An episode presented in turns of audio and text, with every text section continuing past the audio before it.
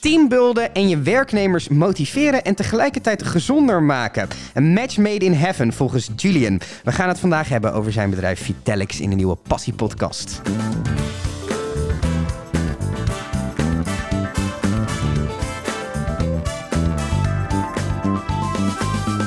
Fijn dat je er bent.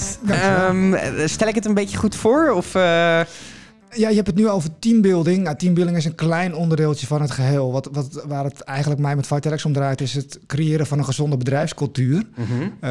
Want we hadden het net al eventjes in een voorpraatje erover. Ik wil ook graag de wereld verbeteren. Net als jij. In ieder geval een mooiere plek maken. En ik geloof dat vitale mensen, mentaal, fysiek en emotionele fitte mensen, gewoon prettiger zijn in de omgang, dus eigenlijk een leukere wereld maken. Ja, dus buiten met elkaar op kantoor zitten en werken, ook samenwerken aan. Want laten we beginnen met je product, want dat is misschien wel. Gaan mensen met elkaar sporten samen of is het individueel? Nou, dat kan alle kanten op. Mijn product is nogal breed, want het is allemaal gericht dus op het vitaliseren van de mensen. Dus dat begint bij gezondheidsonderzoeken. En daarna kunnen vaak mensen kiezen van, oké, wat past bij mij? Hè? Dus bij sommige bedrijven werken we in groepen. Kunnen ze workshops volgen, kunnen ze met elkaar sporten. Kunnen ze allerlei leuke dingen met elkaar doen. Mm-hmm. Ja, en door de coronatijd is natuurlijk ook nou heel veel thuiswerkers. Dus doen we heel veel online. Mm-hmm. Is een stukje individueel, hoewel we daar ook al wel heel veel met buddy-systemen in werken. Dus dat ze wel met elkaar gekoppeld worden. Dus het kan alle kanten op, individueel of in groepen. Mm-hmm. Maar ik laat ze het liefst wel samen met elkaar in contact komen over de onderwerpen. Ja, want dat ze ook met elkaar bonden over die onderwerpen. Juist. Sparren, elkaar ook een beetje scherp houden van, we hebben toch afgesproken dat we elke avond zouden wandelen. Heb jij gewandeld? Ja, een beetje elkaar scherp houden en checken of het ook echt wel gebeurt. Juist. Dat een beetje. Juist, ja. Hoe ziet dit er concreet uit? Want je stelt gezondheid. Nou, gezondheid is best breed, want dat gaat over hoeveel beweeg je, wat eet je, maar ook misschien mentaal of hoe ziet dat duidelijk. Hoe ziet dat eruit? Precies wat je zegt. Nou, wij hebben eigenlijk een systeem met batterijen waar we vanuit werken. En dat is een fysieke, mentale, emotioneel en zingeving. Mm-hmm. Als je kijkt naar de fysieke batterij, dat gaat over inderdaad bewegen, gezonde voeding, maar ook herstel je voldoende, slaap je voldoende. Mentaal, welke gedachten heb je in je hoofd? Welke beperkende overtuigingen heb je? Hoe ga je met stress om? Nou, emotioneel ook. Ja, hoe veerkrachtig ben je? Hoe ga je met emoties om? Mm-hmm. En zingeving is een stukje, doe je de dingen waar je echt passie voor hebt, zoals wij. Of zit je toevallig ergens in een stroming en doe je het omdat je toevallig goed verdient of omdat toevallig je vader het deed. En ben je er bewust van. Mm-hmm. Dus het kan binnen je werk zijn, maar het kan ook daarna zijn. Hè? Als je dan niet zingevend in je werk bezig bent en je komt thuis, doe je dan nog dingen waar je echt passie voor hebt. Mm-hmm. Dus die batterijen die gebruiken wij eigenlijk in ons hele aanpak. En daar willen mensen bewust van maken. Kijken, waar sta je? Welke batterij loopt het meest leeg? Welke batterij zit vol? En waar zou ik de aandacht aan willen geven? Want uiteindelijk moet je zelf de aandacht willen geven aan een bepaalde batterij. Als je verder wil komen. Mm-hmm. Want is allemaal tegelijkertijd aanpakken too much? Ja. Het is altijd stapje voor stapje. Dus op het moment dat jouw 4 batterijen leeglopen en je zegt, ik ga ze alle 4 verbeteren. Mm-hmm. Dat gaat niet werken, want daar zijn wij mensen gewoon niet geschikt voor. Want... Maar toch denk ik wel dat mensen dat als eerst doen. Ja. Dat ze denken, oké, ik voel me nu kut. Ik ga ze alle 4 aanpakken, want dan voel ik me lekker. Ja, dat herken ik heel erg. En dat zie je vaak aan een paar momenten in het jaar. Bijvoorbeeld januari. Of... Dat het weer zo druk is in de sportschool en dat het groentevak weer leeg is. Dat idee. En na de zomer, ook na de zomervakantie normaal gesproken, moet ook weer even de zomerkilo's eraf. Dus dan zie je de hype in de sportschool. Gaan mensen weer met z'n allen aan de slag. Goede voornemens in januari. Uh-huh. En dan willen vaak mensen te veel in één keer doen. Dus dan gaan we 3 keer naar de sportschool. En de groenten gaan we aanpakken.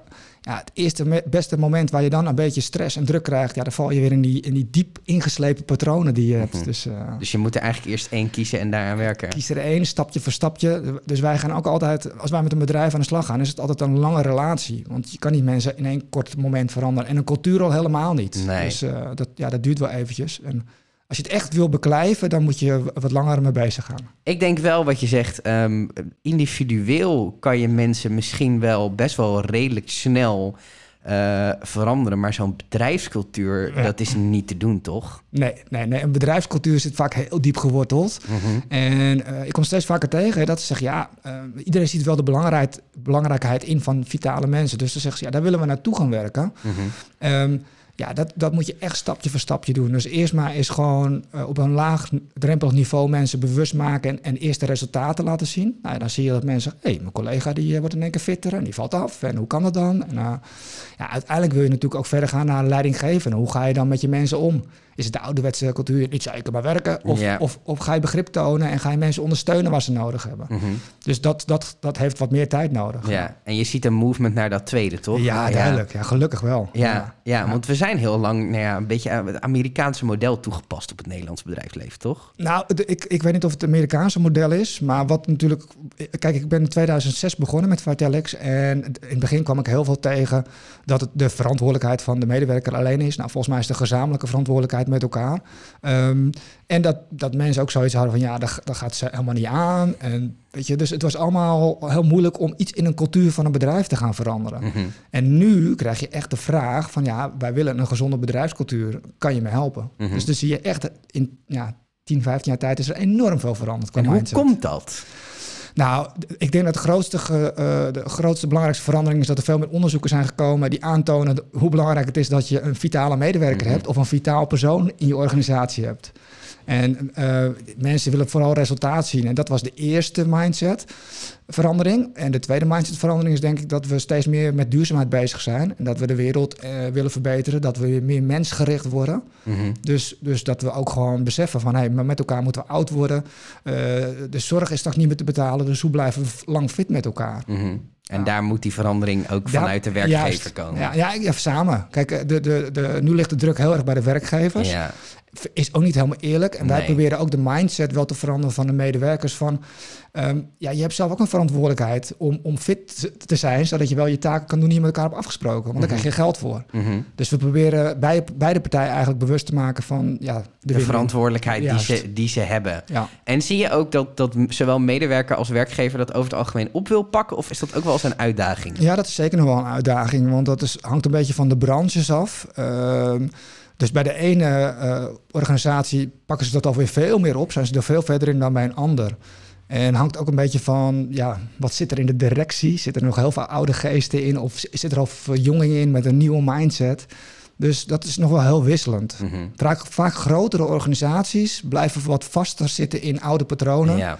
En de nieuwere, kleinere, wendbaardere organisaties, die pakken het sneller op. Ja, het is ook lastig als groot bedrijf natuurlijk, als je met zoveel afdelingen zit en zoveel managers die daar al jaren zitten. Dat. En er zit heel veel druk natuurlijk op de core business. Ze moeten presteren, zitten vaak grote bedrijven lage marges in. Dus dan dat. Iedere euro telt. Ja. En iedere euro moet binnenkomen. Dus het is echt een mindset dingetje. Maar die gaat wel veranderen hoor. Ja. Iedereen gaat mee straks. Vraag je, als we het dan hebben over het ontwikkelen van een gezonde levensstijl. Is dat dan voor de werknemer ook binnen werktijd of ook daarbuiten? Nee, een gezonde levensstijl kan je natuurlijk niet alleen binnen je werk hanteren. Nee, natuurlijk. Ik doe nu ook meer op sport en misschien mindfulness. Het programma, of iets. Hoe ze dat doen. Nou, dat is ook weer verschillend per organisatie. Wat je ook nog wel vaak ziet is dat ze zeg maar een stukje van de tijd van het werk krijgen en een stukje van haarzelf. Ja. Uiteindelijk vind ik wel dat die verantwoordelijkheid ligt bij de medewerker. Want ze krijgen al iets aangeboden. Ja. En als het daarnaast hun werk is, is dat prima. Ik vind niet dat het alleen maar vanuit het werkgever moet komen. Ja. Nee. Ja, snap het. Jij bent dit 16 jaar geleden, zei je, begonnen? 2006, dus dat is 14 jaar geleden. Ja. Maar reken niet mijn sterkste kracht, hoor ik alweer. En waarom ben je dit gaan doen? Wat was je achtergrond en hoe dacht je, hier moet ik iets mee? Nou, het grappige is, eigenlijk ben ik al vanaf jongs af aan bezig met andere mensen. En mijn moeder zei altijd, je moet psycholoog worden. Je bent altijd zo met andere mensen bezig. En ik ben altijd mijn hele leven met sporten en gezondheid bezig geweest. Dus die passie zat er altijd al in. En mijn vader die was slager en die zei altijd, het wordt geen slager. Dan moest hij van mij open worden. Want je moet iets doen waar je hart ligt. Uh-huh. Dus ik ben gymleraaropleiding gaan volgen. Uh-huh. Omdat ik iets op hbo-niveau wilde doen en ik wilde iets met sport en gezondheid doen. Nou, in Amsterdam kon je nog specialiseren. Sport, bewegen, gezondheid voor volwassenen. Dat heb ik gedaan. Ja, en daar vandaan ben ik gewoon door gaan ontwikkelen. En van mental coaching, voeding. Ik pakte gewoon op wat ik gaaf vond. Ja. En daar is dit vandaan ontstaan. Ben je daadwerkelijk ook gymleraar geweest een tijdje? Of, ik ben alleen in het begin even gymleraar geweest. Heel kort, maar dan meer voor speciale rugzakkindjes. Dus die een bepaalde achterstand hadden en die hielp ik dan. Maar niet echt voor grote groepen, alleen als stagiaire. Ja. En dan word je ineens ondernemer. Ja. Vond je dat leuk? Ja. Ja, vind ik fantastisch. Ik zou zeggen, ik gun iedereen het ondernemerschap. Wat is er zo goed aan ondernemerschap? Nou ja, vaak ondernemers, meestal volgen ze hun passie. Dus ze doen iets wat ze leuk vinden. Dus je ziet het niet als werk, maar je ziet het gewoon als jouw doel. Nou ja, in dit geval om de wereld gewoon positiever te maken. En alle tijd die erin stopt, geeft je energie. Mm-hmm. En dus het is iets wat je gewoon superleuk vindt om te doen, waar je de hele dag mee bezig bent. Dat is denk ik het allerbelangrijkste. En je hebt toch een soort van, misschien is het wel bijna schijnvrijheid. Want je agenda is natuurlijk vaak heel druk. Ja. Maar ik kan natuurlijk wel zeggen, bijvoorbeeld vrijdag, ik ga een podcast opnemen. Of ik ga volgende week vrijdag met mijn gezin, gaan wij een weekendje weg. Ja. Je kan wat meer keuzes daarin maken. Ja, ietsjes vrijer. Ja. Aan de andere kant heb je natuurlijk ook verantwoordelijkheden waar je niet onderuit komt. Nee, absoluut. Nee, dat is ook zo. Dus het is een soort van schijnvrijheid. Ja. Maar ja, ik denk dat de grootste winst is dat je gewoon met je passie bezig bent. En dat je ook dingen ziet ontstaan. Je ziet veranderingen waar je zelf verantwoordelijk voor, met je team voor bent. En dat is denk ik het allergaafste. Dus er is 1 batterijtje bij jou altijd opgeladen. Ja, de zingeving is heel hoog. Ja, heel goed. Op een gegeven moment ga je dan, je begint aan je onderneming, je komt aan je eerste klanten. Nou, je zegt net, er is best wel een mindsetverandering geweest in hoe bedrijven hier naar kijken. Is het dan aan het begin in die oudere mindset lastig om met jouw product voet aan de grond te krijgen? Nou ja, dat wij begonnen was dat zeker lastig. Alleen wij begonnen, ik ben ooit met 2 compagnons begonnen.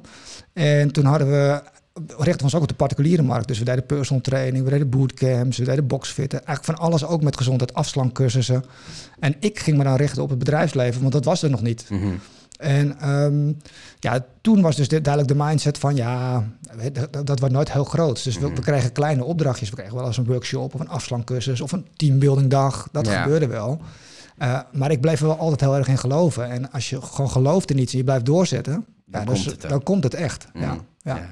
En dat kwam op een gegeven moment. Ja, dat kwam op een gegeven moment. En wat wel de grootste shift is geweest, in 2015 ben ik met mijn oude compagnons uit elkaar gegaan. Omdat zij vonden het te groot worden en te spannend worden. Ja, en mijn passie was toch wel de wereld verbeteren. Dus dan moet je groter denken. Dan moet je groter denken, ja. Dus zij zijn teruggegaan naar een eigen personal trainingsbedrijf. Echt op 1-op-1 coaching en met kleine groepjes. En toen wij uit elkaar konden gaan, kon ik me alleen maar focussen op wat ik wilde. Mm-hmm. Ja, en dat heeft wel gescheeld. Want dan zag je wel in één keer dat je daardoor groei ging maken. Dat je daardoor die tak heel erg uitbreidt. En dat wordt dan ook de basis bedrijfsvoering. Ja. Bedrijven komen bij jou die zeggen ik wil iets positiefs veranderen in mijn bedrijf. Hoe gaat dat traject in zijn werk? Wat ga je dan doen? Nou, dat is ook weer heel verschillend. Want elk bedrijf heeft een ander idee bij vitaliteit en bij wat ze willen. Mm-hmm. Dus het is aan mij eerst om goed te luisteren van oké, wat hebben jullie al? Waar willen jullie naartoe? Wat missen jullie? Uh-huh. En daar steek ik dan op in. Want ik denk dat het ook een beetje onderscheidend is met Vitalics ten opzichte van andere vitaliteitsbedrijven. Dat wij niet even een programma binnenkomen brengen en dan er weer uitstappen. Maar dan we gaan kijken, wat is er al goed? Mm-hmm. En hoe gaan we zorgen dat we dat verbinden, zodat het ook duurzaam beklijft? Dus we gaan kijken wat de missing link is. Dus we zijn nu bij een oude klant van mij, een bakkerij, zijn we begonnen in Haarlem.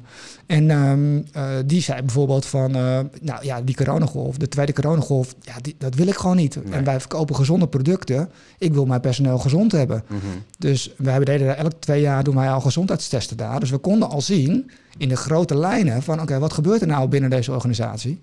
En aan de hand van wat we daar zagen en wat de directeur en hun team ook zagen en ervaren, hebben we gewoon gekeken, waar is nou nodig? Nou, daar waren de leefstijlvraagstukken, dus echt gezonde voeding, meer bewegen, maar ook omgaan met stress, waren gewoon grote vraagstukken. En die zijn we nu aan het oppakken, in groeps- en individuele vorm. Ja, dus gewoon uitzoeken specifiek op het bedrijf. Specifiek op het bedrijf, wat nodig is en daarop aanpassen. Je zit natuurlijk ook met, als we bijvoorbeeld hebben over mental health. Ja. Er zijn een hoop mensen die dat een beetje onzin vinden.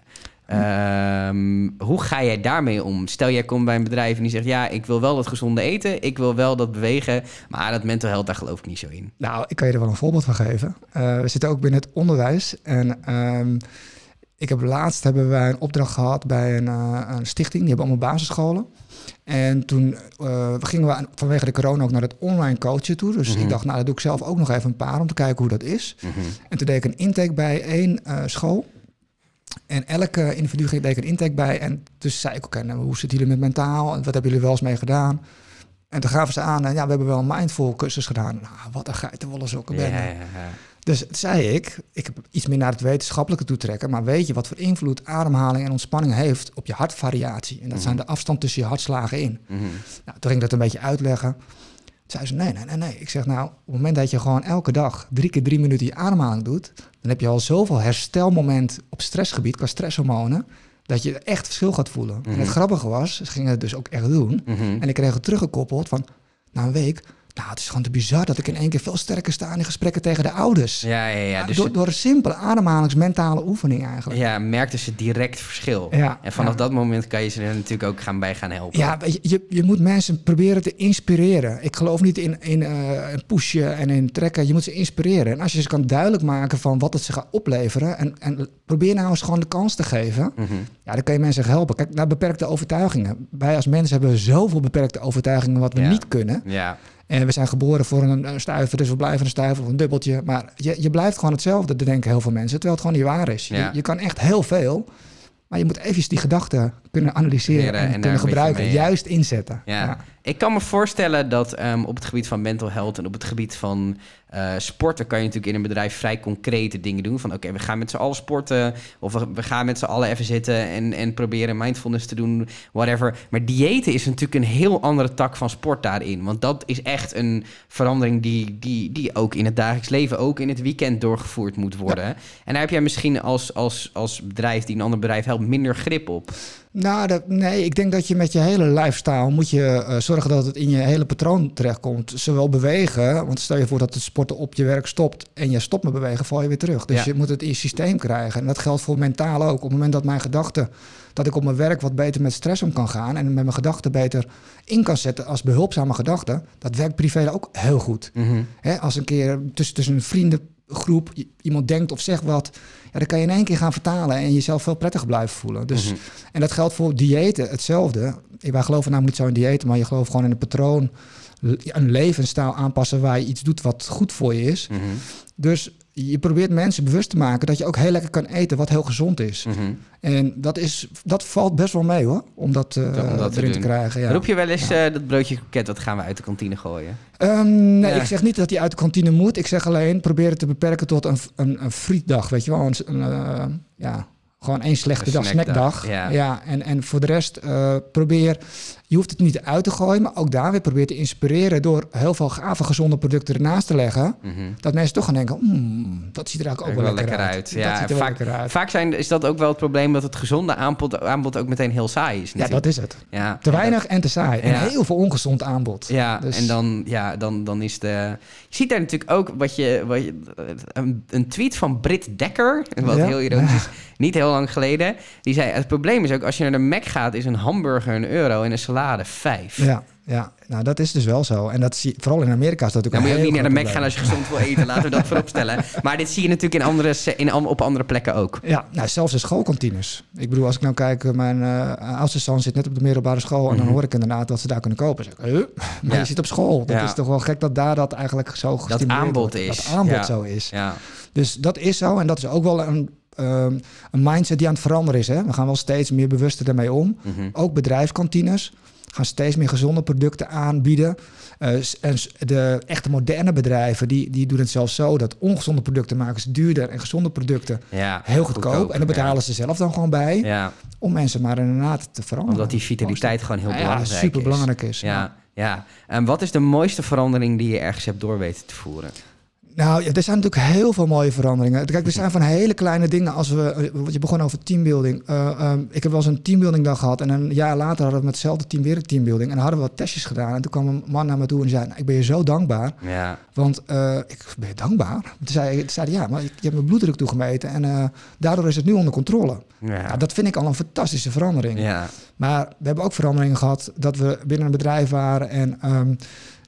in het begin was er heel veel weerstand. Dus niemand wilde en iedereen vond het onzin. Maar op een gegeven moment gingen allemaal mensen veranderen. En het grappige was, mensen die ook weerstand hadden en niet in het programma kwamen wel naar me toe. Hey, Jules, ik ben gestopt met roken. En ik ga op de fiets aan mijn werk. Die hebben via andere werknemers die wel meegaan aan het programma... Die worden gewoon geïnspireerd. Ja, dat is mooi. En dat is het gave. Ja. Mooi dat je weerstand even aanroept. Want ik kan me dus voorstellen... Bij alles is bij werknemers het gevoel, dit wordt mij van bovenop opgelegd. Ja. Ach, weer zo'n Emiel Ratelband. Die vibe hangt er rondom dit soort programma's. Heel erg. Wat zeg jij daarop? Nou, je kan er verschillende dingen op zeggen. Ik zeg, als ik daar zelf met mensen in gesprek ga, ik kom hier voor de mensen die geholpen willen worden. Mm-hmm. En als je niet geholpen wil worden, ben ik er niet voor jou. Ja. Dat is makkelijk. Ja. Aan de andere kant werken wij met inspiratiesessies. Uh-huh.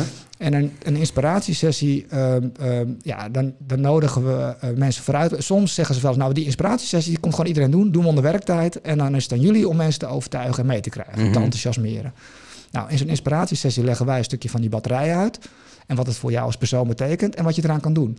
En eigenlijk, als we dat doen... Dan zegt iedereen, oh ja, herkenbaar. En oh, nou, daar wil ik wel wat mee gaan doen. Ja, ja. Dus dat werkt heel goed. Dus als die inspiratiesessie goed in elkaar zit, dan krijg je vaak teams wel mee. Ja. Zie je overeenkomsten binnen sectoren qua waar de problemen zitten? Ja. Dus kan je daar een voorbeeld van noemen? Nou ja, kijk, als je kijkt transportlogistiek bijvoorbeeld. Dat is natuurlijk een voorbeeld waar...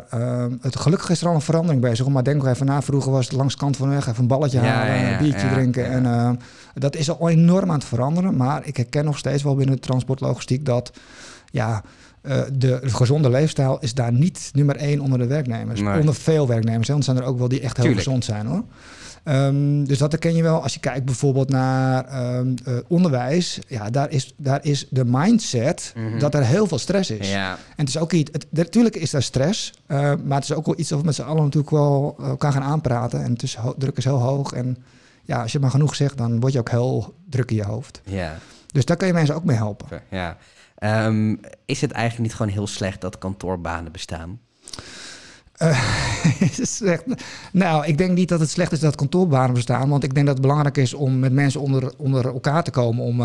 Mensen hebben energie nodig en je moet elkaar zien. Ik bedoel niet dat het kantoor bestaat, maar meer al die zittende beroepen. Ja, het zittende beroep. Ja, dus het kantoor bestaan is niet slecht. Alleen de manier hoe dit nu ingedeeld is niet goed. Nee, dus ik ben echt...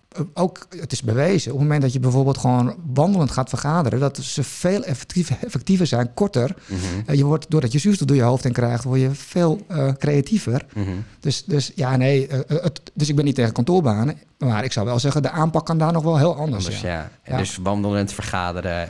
Wandelend vergaderen, even korte inspiraties. Oké, er komt iemand binnenrennen en even 5 minuten... Jongens, staan met z'n allen. Beetje elkaar ophypen. Een beetje de voetbalkantine. Lekker even wat energie erin pompen. Ja. Ja. Waar sta je over 5 jaar? Wat wil je nog graag ontwikkelen de aankomende tijd? Nou, ik wil over 5 jaar echt wel in Noord-Holland gewoon heel bekend zijn. Heel veel bedrijven hebben geholpen. Ik wil een heel nieuw pand hebben. We willen online veel verder zijn. Dus echt een heel groot deel. Daarna kunnen we buiten Noord-Holland veel groter deel nog bereiken. Ik heb nog... Daar redden we niet in 3 kwartier. Ik hoor hier een hele grote dromer. Ja. Hey, tof dat je er was. Dankjewel voor je mooie verhaal. Dankjewel.